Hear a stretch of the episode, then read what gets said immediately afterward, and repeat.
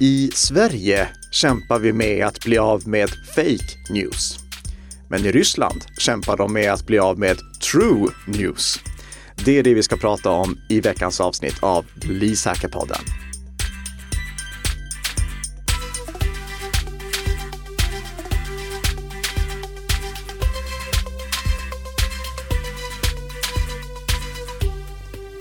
God morgon, god morgon Tess! God morgon, god morgon och god morgon till alla våra kära lyssnare som hänger med oss den här fredagsmorgonen. I det 159 avsnittet av Bli säker-podden som produceras i samarbete mellan Nika Systems och Bredband2. Och den här veckan handlar om hur Putin har fått ett litet problem. Men innan vi går in på det så har det varit patch-tisdag. Det har Så det. vi börjar med lite lättsammare saker. Eh, Microsoft har eh, den här månaden åtgärdat eh, drygt 70 stycken sårbarheter, tre stycken nolldagars sårbarheter som då enligt Microsoft är sårbarheter som redan var kända. Men inte någon av de här användes i attacker när Microsoft, eller hade synts till i attacker när Microsoft släppte säkerhetsuppdateringarna. Det innebär ju inte att man ska ligga på latsidan ändå, utan installera dem så snart som möjligt. Google har också släppt ett gäng uppdateringar till Android och det fanns en allvarlig sårbarhet som de åtgärdade där. Det står så här på deras eh, informationssida om säkerhetsuppdateringarna för närvarande. The most severe of these issues is a critical security vulnerability in the system component that could lead to remote escalation of privilege with no additional execution privileges needed. User interaction is not needed for exploitation. Det här betyder alltså att det finns en sårbarhet som gör att en mobil kan infekteras på djup nivå utan att användaren behöver göra något. Än så länge vet vi inte mer om den här sårbarheten för när jag skulle klicka på att läsa mer om den så var inte mer information publicerat än. Men en god nyhet i sammanhanget är att det här verkar bara vara en sårbarhet som påverkar Android 12. Och det är det ju inte så många som har uppdaterat till än. Det, Google underhåller ju Android 10, 11 och 12. Och det här verkar då alltså inte påverka Android 10 och 11 och då påverkar det inte heller Android 9 och tidigare som är de versionerna som inte längre får säkerhetsuppdateringar.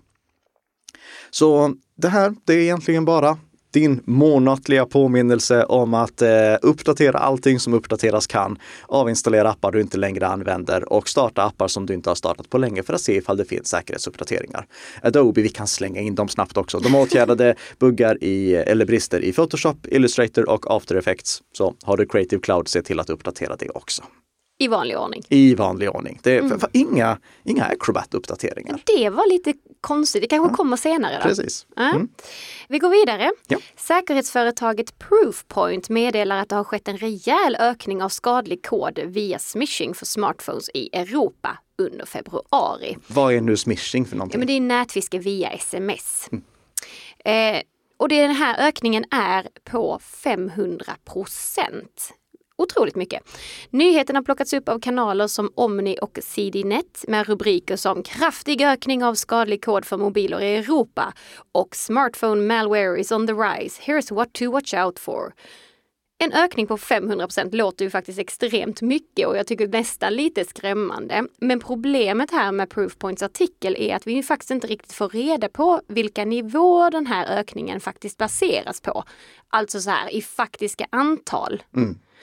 Är 500% så illa som det låter Nicke? Jag tänker du har ju lite mer koll på kanske läget av smishing-attacker. Ja, ja, alltså, jag, jag hittade ju inte heller någon information i den här, den, den här artikeln om faktiska antal. Nej. Vi kan eh, konstatera att det sker en ökning.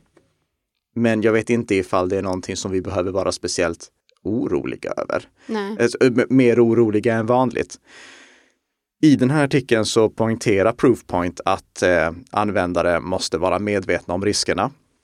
Och det är självfallet det som är det bästa skyddet mot det här, att ifall en användare får ett meddelande med uppmaning att installera en applikation, gör inte det. Nej. Eh, Och ifall det kommer en push-notis, det, det, det har jag sett ganska mycket också. Det är inte relaterat till den här artikeln, men någon har råkat eh, tillåta pushnotiser från bedrägliga webbplatser och så kommer det massa pushnotiser om att man måste installera fler appar. Mm. Se till att inte era nära och kära går på sådant. Installera aldrig en app på uppmaning av någon annan. Det, det är egentligen det man ska ta med sig. Ja. Installera inte appar på uppmaning av någon annan. Vi ser också att det här är fortfarande bara attacker som sker mot Android. Ja, Visserligen fanns det något exempel på en iPhone-app, men den skulle då installeras via att användaren la till en egen profil och alltså någon typ av sån här mm. central manageringsverktyg, inte någonting som vanliga privatpersoner behöver oroa sig för. Och eh, jag skulle egentligen bara säga att det här är en påminnelse, oavsett om det är en ökning mm. att en ökning som är nämnvärd eller ifall det bara är en ökning från en attack till fem attacker. Ja, precis. Så, så är en sån här nyhet en bra påminnelse om att eh, vara väldigt restriktiv med vilka appar som man installerar. För att det finns spionprogram, det finns banktrojaner. Banktrojaner har vi pratat om flera gånger tidigare. Det har inte varit någonting mot de svenska bankerna, men internationellt sett har vi sett banktrojaner som försöker lägga sig som ett lager ovanpå den riktiga appen. Mm. Det, är, det, är, ett av skälen till att eh, Android-användare ska vara väldigt restriktiva med att ge appar tillgång till tillgänglighetsverktygen i Android. Om det är en app som vill ha åtkomst till tillgänglighetsverktygen som ursprungligen är framtagna för att hjälpa dem med funktionsnedsättningar att använda sin mobil, då ska man vara väldigt, väldigt försiktig det lösenordshanterare skulle möjligtvis kunna göra, få en sådan rättighet för att de behöver ju verkligen kunna kroka in sig överallt i operativsystemet för att kunna fylla i lösenord. Ja. Men annars väldigt, väldigt restriktiv med att ge appar de rättigheterna är det jag skulle säga. Mm. Och sen som vanligt kolla recensioner, kolla att det är den äkta appen, kolla att det finns många som har installerat den, läs vad andra skriver om den appen och eh, om någon säger att det här är en app du verkligen måste installera för att den gör allt det här åt dig eh, och det, det låter som guld och gröna skogar var skeptisk till det. Mm. Och sist men inte minst, installera inte appar från andra källor än Google Play. Nej, det var väl en bra ja, början det, där ju. Jag, jag vet ja. att det, de hade något exempel på appar som hade distribuerats via Google mm. Play. Och igen, vi ser att det finns eh, kanske inte så mycket skadeprogram, men spionprogram framför allt i Google Play. Appar som gör mer än det de påstår sig göra. Ja. Och det är ju skälet till att jag hade de här första rekommendationerna med att man ska vara restriktiv med vilka appar man installerar. Men framförallt när det kommer till de riktiga skadeprogrammen, se upp för att, eh, eller egentligen, låt bli att installera appar från andra källor än Google mm. Play. Mm. Sen ska vi då också komma ihåg med anledning av det jag sa precis om sårbarheten i Android 12, ja. att hålla sin mobil uppdaterad. För att den sårbarheten som de har hittat nu i Android, det är kanske någonting som skulle kunna användas för att infektera icke uppdaterade mobiler utan att användaren behöver göra någonting. Men vi återkommer mm. till den sårbarheten när vi vet mer om den, när Google helt enkelt har berättat mer om den. Yes. Mm. Dags för tredje och sista nyheten är QR-koder, Nicka. Ja, det, det, här var en, eh, en snabbis som jag egentligen hade tänkt ta upp tidigare i år, i början av året när en av våra lyssnare, Staffan, eh, skickade tips om den. Men jag tänkte QR-koder, det, det, här, det, det är kanske lite låg prio för QR-koder är det inte på väg ut. Jag tror att det är lite fått ett litet uppsving. Mm, jag tror det också. Ja. Det, det var liksom i början när QR-koder uppfanns, alltså mm. de här mm. fyrkantiga kvadratiska koderna med massa prickar i som mobilen kan läsa av. N när, de, eh, när vi började använda mobiler, då var det ett litet uppsving för dem. Ja. Sen kändes det som att det trappades av. Och lägg märke till att jag säger kändes här, jag har inte statistik på hur mycket QR-koder har använts överlag. Nej. Men nu känns det som att de börjar dyka upp på allt fler ställen. Exakt. Eh, jag var i Stockholm igår och i eh, tunnelbanereklamen så var det då reklam för massa radiokanaler, du vet den här föregångaren till podd. Mm, mm. Och, och, då var det QR-koder som användarna skulle skanna för att troligtvis läsa mer om det, vad det var för radiokanaler. Och när jag såg den senaste partiledardebatten i TV4, då avslutade de varje session då inför att det skulle bli reklampaus med att rekommendera användarna att skanna QR-koden som visades för att eh, ta del av mer information mm. under reklampausen. deras eh, inrikespolitiska kommentator skulle då berätta mer. Okej. Okay. Så det, det, det, känns som att det, det, har börjat dyka upp på fler ställen och då tänker jag att då kan det vara väl värt att ta tillfället i akt att varna för riskerna som finns med QR-koder. För QR-koder i sig, det är en väldigt praktisk sak att ha i reklam eller i eh, eh sådana här tv-sändningar eftersom en mobiltelefon så lätt kan skanna av QR-koderna och garanterat skanna den informationen som visas. QR-koder är extremt svåra för en mobiltelefon att feltolka. Det finns väldigt mycket information som skyddar att inte feltolkning av en QR-kod kan ske. Mm. Det är därför delar av en QR-kod kan saknas och den fortfarande går att skanna. Det är därför som företag kan lägga sin lilla logga i mitten av QR-koden. Och den går fortfarande att använda trots att loggan täcker över delar av informationen. Ja. Och, och, och, det är jättebra, för jämför det med hur det är ifall eh, det bara skulle publiceras en ren länk.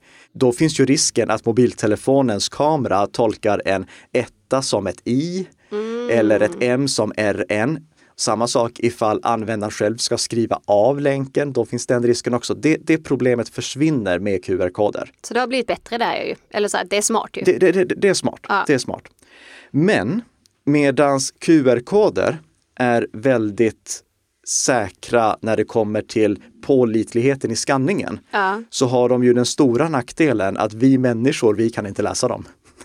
Nej, det är det, sant. Det är bara vår mobiltelefon som kan läsa dem. Det gör att QR-koder kan användas för bedrägerier. Och det som Staffan tipsade om, det var en varning som polisen i amerikanska Austin gick ut med i början av året. För då berättade Eh, The Verge att polisen hade upptäckt bedragare som klistrade QR-koder på parkeringsautomater ah. och uppmanade de som skulle parkera att betala smidigt genom att skanna QR-koden. Åh, vad smart! Och då skannade den personen som skulle parkera QR-koden, kom till en webbplats där han eller hon skulle fylla i sina betaluppgifter. Mm, såklart. Och vart skickades de? Till någon bedrägerisida då? Ja. Mm det här är någonting som skulle gå att göra i många sammanhang. För tänk dig den här eh, reklamen som jag såg i Stockholm. Om jag skulle vilja, då hade jag ju kunnat printa ut en egen QR-kod i samma storlek och klistra ovanpå. Mm. Och då hade folk som skannat den QR-koden kommit till Nika Systems webbplats istället. Så vad ska man tänka på här då? Alltså finns det något man kan göra? Ja, det är först och främst att när du skannar en QR-kod, ja. då får du upp vilken domän det är den leder till. Då får du en tolkning av vart det är den här QR-koden vill ta dig. Mm. Och där kommer vi då in på allt det här som vi har pratat om så många gånger tidigare med domängranskningen. Att du måste säkerställa att den länk som visas i din mobil är den som du faktiskt vill gå till. Mm. Så ifall du ser en QR-kod från Nika Systems eller från Bredband2, då ska du se att den där länken, den går till nikasystems.com eller till bredband2.com, ja. inte till någonting annat. Nej. När det gäller sådana här parkeringslösningar, då är det kanske lite extra komplicerat för du har kanske inte liksom parkeringsbolagets domän i huvudet.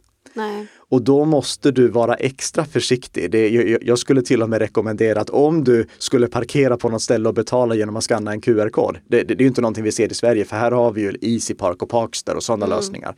Men om du skulle göra det utomlands, kolla då att det är betalbolagets faktiska webbplats du kommer till och inte till någonting annat. Mm. Det, den är jätteviktig.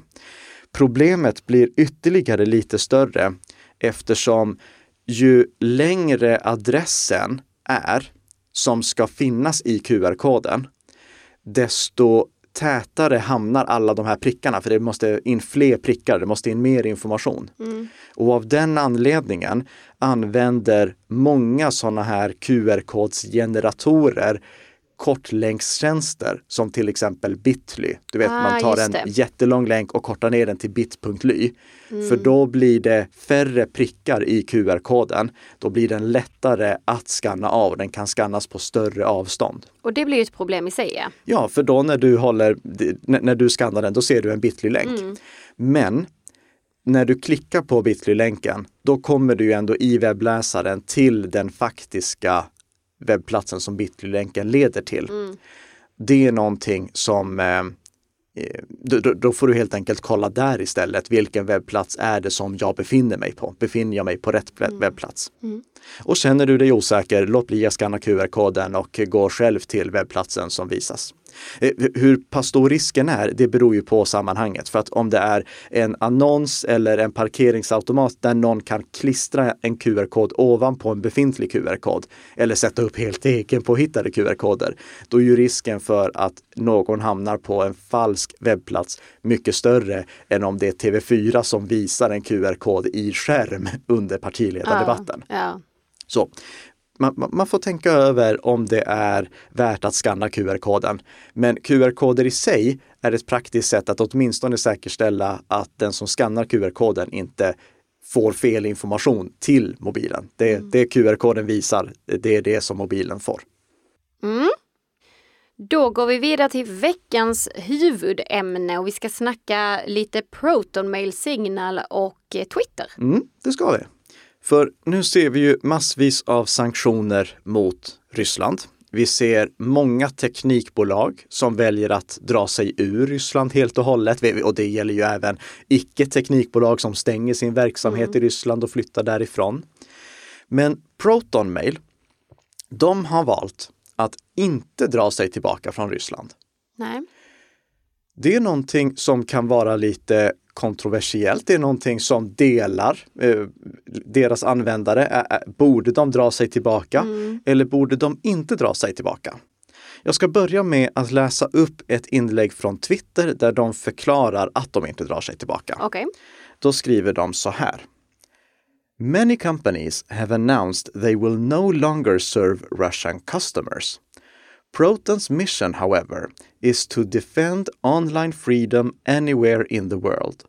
So we remain committed to ensuring the free flow of information in Russia for as long as possible.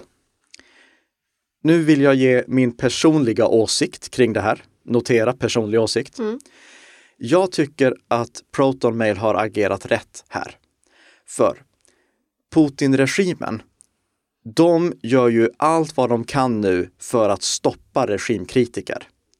Men för att vi ska bli av med, med Putin-regimen så måste ryska folket vara med på det.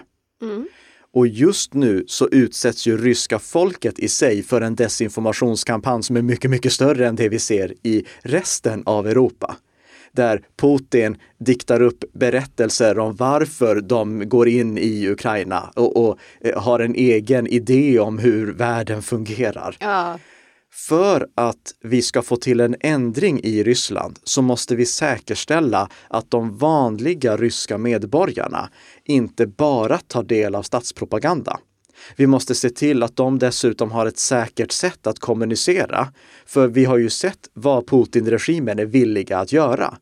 Och tänk vilka risker som de regimkritiska personerna i Ryssland tar när de sprider information om sanningen. Mm. Mail som vi har rekommenderat tidigare i den här podden har ju fördelen att meddelanden som skickas från Proton Mail till en annan Proton Mail-mottagare är end-to-end krypterade. De går inte att avlyssna någonstans. De krypteras i webbläsaren innan de skickas och de dekrypteras inte förrän de når mottagarens webbläsare. Eller e-postklient för den delen. Det går ju att ha i e-postklienten också ifall man har premiumversionen av eh, Proton Mail. Det gör att Proton Mail-användare kan mejla andra Proton Mail-användare på ett säkert sätt. Och de kan också mejla vem som helst som har en PGP-kompatibel e-postklient på ett säkert sätt. Vill ni veta mer om PGP så lägger vi en länk till eh, avsnittet vi har gjort om PGP i våra show notes. Så genom att Proton Mail finns kvar så gott de kan, alltså det, det, är ju inte säkert att de kan ta betalt från ryska användare framöver. Det, det, får vi se vad som händer med sanktionerna som berör betalsystemen. Men genom att vara kvar där, då ser de till att faktiskt de som är regimkritiker har möjlighet att kommunicera på ett sätt så att de inte riskerar livet. Mm. Det här var alltså min personliga åsikt och det är fritt fram att eh, tycka annorlunda, till exempel att hela folket ska sanktioneras och tänka att det är ett ännu effektivare sätt det lägger jag ingen värdering i. Det är fritt fram att tycka olika här, för det, det här är ju åsikter. Det, mm, så mm. Ja, det, det, var min personliga åsikt. Och jag, jag, kan lägga till här också bara jättesnabbt att Proton Mail, de står på Ukrainas sida utan tvekan. Det är till och med så att under två veckor nu så ger de 10% av intäkterna från Proton Mail och Proton VPN till Ukraina för ja. att hjälpa Ukraina-sidan. Så det, det, är ingen tvekan om vem sida de står på. Och det är till och med lite kul ifall eh, någon som inte står på på Ukrainas sida köper Proton Mail och då stöttar Ukraina. ja, ja, sant. sant. Okej, okay. Det är inte bara Proton-mail som används för att kommunicera säkert, utan eh, jag skulle nog till och med säga att det är mer sannolikt att de som vill kommunicera säkert använder chattappar, eh, mm. för det är ju lättare att komma igång med. Och då har vi såklart Signal. Signal som är den chattapp som vi rekommenderar om någon har missat det. Precis. ja. De meddelade nu att eh, de har sett desinformationskampanjer mot Signal som hävdar att Signal har blivit hackat och att Signal är osäkert. De skrev så här på Twitter. We have had an uptick in usage in Eastern Europe and rumors are circulating that Signal is hacked and compromised. This is false. Signal is not hacked. We believe these rumors are part of a coordinated misinformation campaign meant to encourage people to use less secure alternatives. Och det är ju för att Signal är ett väldigt stort problem för auktoritära regimer. För hur gärna de än vill kunna avlyssna vad folk säger så kan de inte det. Nej, det är sant. Alltså, inte ens om Signals servrar skulle hackas hade de kunnat göra det. Nej. För att där passerar ju bara meddelandena i end-to-end krypterad version. Och det går inte att dekryptera dem. Det, så det, det, är ett stort problem för auktoritära regimer. Och om de inte kan på något sätt försöka få den infrastruktur som används att läcka någonting. Då får de istället ta till det enda verktyg de har och det är att sprida rykten om att det här, det är inte en säker tjänst. Den mm. här bör du inte använda. Det är mycket bättre att använda till exempel Telegram. För Telegram, det är ju inte end-to-end krypterat, även om jättemånga tror det. Ja. Ni som lyssnar på den här podden, har ni vänner som tror att Telegram är end-to-end krypterat så är det alltså inte sant. Eh, WhatsApp är till och med end-to-end krypterat, men Telegram är inte det. Förutom ifall du i Telegram går in i en specifik konversation och aktiverar end-to-end kryptering för den konversationen och då blir du av med en hel del funktioner. Mm. Så eh, Telegram, det är inte någonting som bör användas i de här sammanhangen. Och, och, och gruppkonversationer på Telegram är aldrig end-to-end krypterade. Så om ni ser rykten om att det skulle vara problem med Signal, fundera på vem det är som har startat de ryktena och varför de har startat de ryktena. Och, och, och dessutom eh, bara ifall någon påstår att det finns eh, sårbarheter i Signal, då är det ju tyvärr för dem så att Signal har öppen källkod. Så om någon kommer med ett sådant påstående, mm. be om bevis. Okej, okay, visa, var är det den här sårbarheten finns? Ja, det är faktiskt sant. Ja. Och om du inte kan visa det, gå och lägg dig.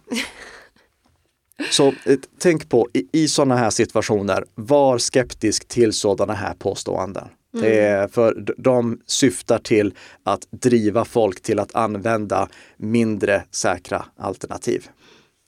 Det är till och med så att eh, i USET, den europeiska motsvarigheten till CERT-SE, eh, som är en del av MSB, de publicerade nu i månaden en eh, liten rekommendationsguide till alla som behöver ha extra skydd på Signal.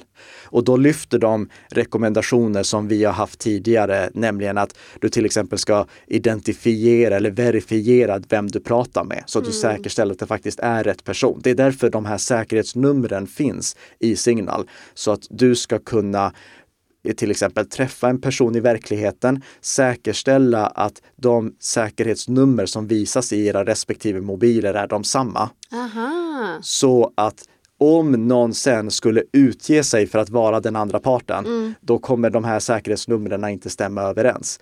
Eller ifall ni skulle bli utsatta för det som kallas en man in the middle attack, där person A kommunicerar med en angripare och angriparen kommunicerar med person B. Just så att det. allting går via en mellanperson. Mm. Då kommer inte heller säkerhetsnumren för person A och person B stämma överens. För då har de ju säkerhetsnummer som hör ihop med angriparen. Ah, smart. Så det, det, det, sättet kan man använda för att säkerställa att det inte finns någon mittemellan som lyckas dekryptera all information för mm. att man egentligen pratar med honom eller henne istället för med personen som man har tänkt prata med. Just det. Mm. Och hur är det med Twitter då? Jo, Twitter är ju också en sån här tjänst som är väldigt bra, inte för att föra konversationer direkt mellan två användare, för det, det är inte end-to-end krypterat. Men Twitter är ju jättebra för att nå ut med massvis av information på bred front. Mm. Och det har vi ju sett från tidigare konfliktländer, att Twitter har spelat en väldigt viktig funktion. Mm.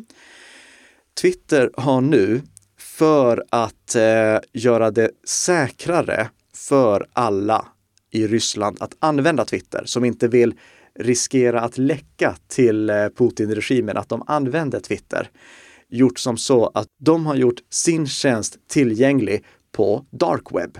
Jaha. Vi har inte haft något avsnitt om dark web än så länge. Men vi har haft ett avsnitt om Tor, alltså själva webbläsaren som används för att komma åt till exempel dark web. Mm. Tor är någonting som eh, verkligen behövs i, eh, i Ryssland just nu för att det gör det möjligt för de som eh, är drabbade av censur att komma åt webbplatser som annars inte är tillgängliga. Som vi berättar om i det avsnittet som vi också länkar till i mm. våra show notes så fungerar Tor på det sättet att istället för att du ansluter direkt till en webbplats och istället för att du gör som med VPN, att du ansluter till en VPN och sen vidare till webbplatsen, så ansluter du via tre stycken noder. Så du, när, när du vill gå till en webbplats, då ansluter du först till det vi kallar en entry-nod eller en guard-nod. Sen ansluter du vidare därifrån till en mellanrelä-nod och sen ansluter du vidare därifrån till en exit-nod och sen till den webbplatsen som du ska till. Det gör att det är väldigt svårt för en övervakande aktör att eh, se vad det är du gör på nätet. Men som vi lyfter i det avsnittet, då finns det risker ifall den aktören lyckas ta över en för stor del av Tor-nätverket. Därför har nu Twitter bestämt sig för att lägga sig på dark web också, vilket för övrigt Facebook har gjort sedan tidigare. Och fördelen med det, det är att då går trafiken aldrig ut på vanliga internet i slutändan, eller på vanliga webben ska jag säga, på den publika webben. Utan istället så hålls allting inom den här Tor-lösningen, inom löken. Och det läggs till tre ytterligare hopp i den här löken. Så du ansluter till en entry-nod eller guard-nod, till en mellanrelänod, till en exit-nod som egentligen inte är en exit-nod utan som ansluter i sin tur till tre stycken andra noder inuti den här löken som sen kommer till Twitter mm. som också är i löken. Att försöka reda ut vem som ansluter vart där det är i princip omöjligt. Ja. Och det gör det tryggare för de i Ryssland och i Ukraina och andra länder också att använda Twitter.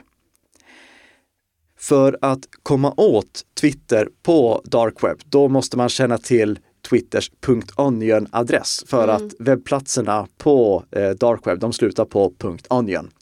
Och det är en jättelång adress, så jag tänker inte läsa upp den här, men Tess kan se den i sina show notes. Den ja. är av det längre slaget. Vi lägger en länk till den i våra show notes också så att eh, ni hittar den där. Är inte det lite komplicerat för gemene användare? Jo, det är det.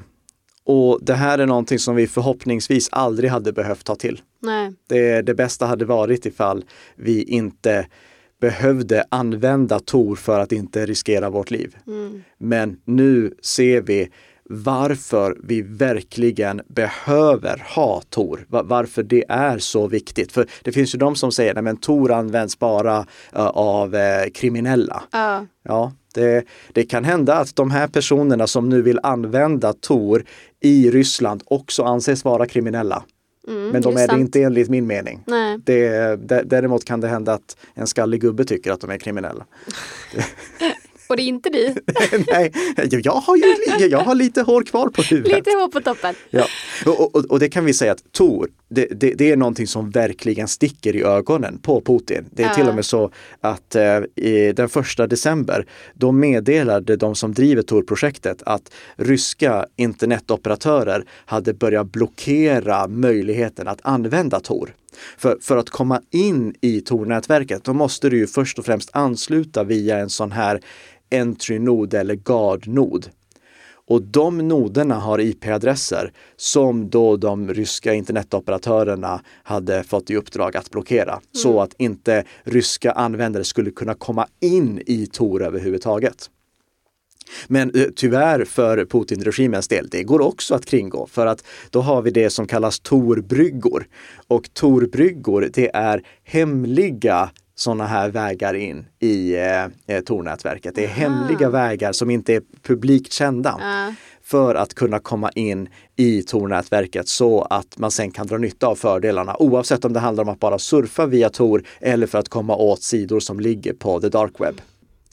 Så hur pass mycket Putin-regimen än vill blockera möjligheten att komma åt äkta information och inte bara statspropaganda så kommer inte det lyckas. För Nej. nu gör världens teknikaktörer allt vad de kan för att få ut information om hur man kan kringgå censuren, hur man kan kommunicera på ett säkert sätt och de gör det bästa de kan för att stoppa folk från att tro på sån här missinformation som syftar till att få folket att använda mindre säkra alternativ. Vi pratar ju inte något språk som kanske är så gångbart i de länderna. Svenska är inte det största där. Men förhoppningsvis så har vi i alla fall sagt något som eh, sen kan användas av er lyssnare för att förmedla vidare information till dem som eh, behöver det på språk som de förstår. Och om ni skulle ha några frågor om det här så går det såklart som vanligt att skriva dem i eh, våra kommentarsfält, antingen på nickasystems.com eller på sociala medier, så svarar jag så snabbt jag kan. Om man går in på någon av våra webbplatser eller via våra sociala medier, då finns också en möjlighet där att prenumerera på podden. Och det skulle jag rekommendera alla att göra för att bli lite säkrare för varje vecka som går. Och med det sagt önskar jag en riktigt trevlig helg. Trevlig helg!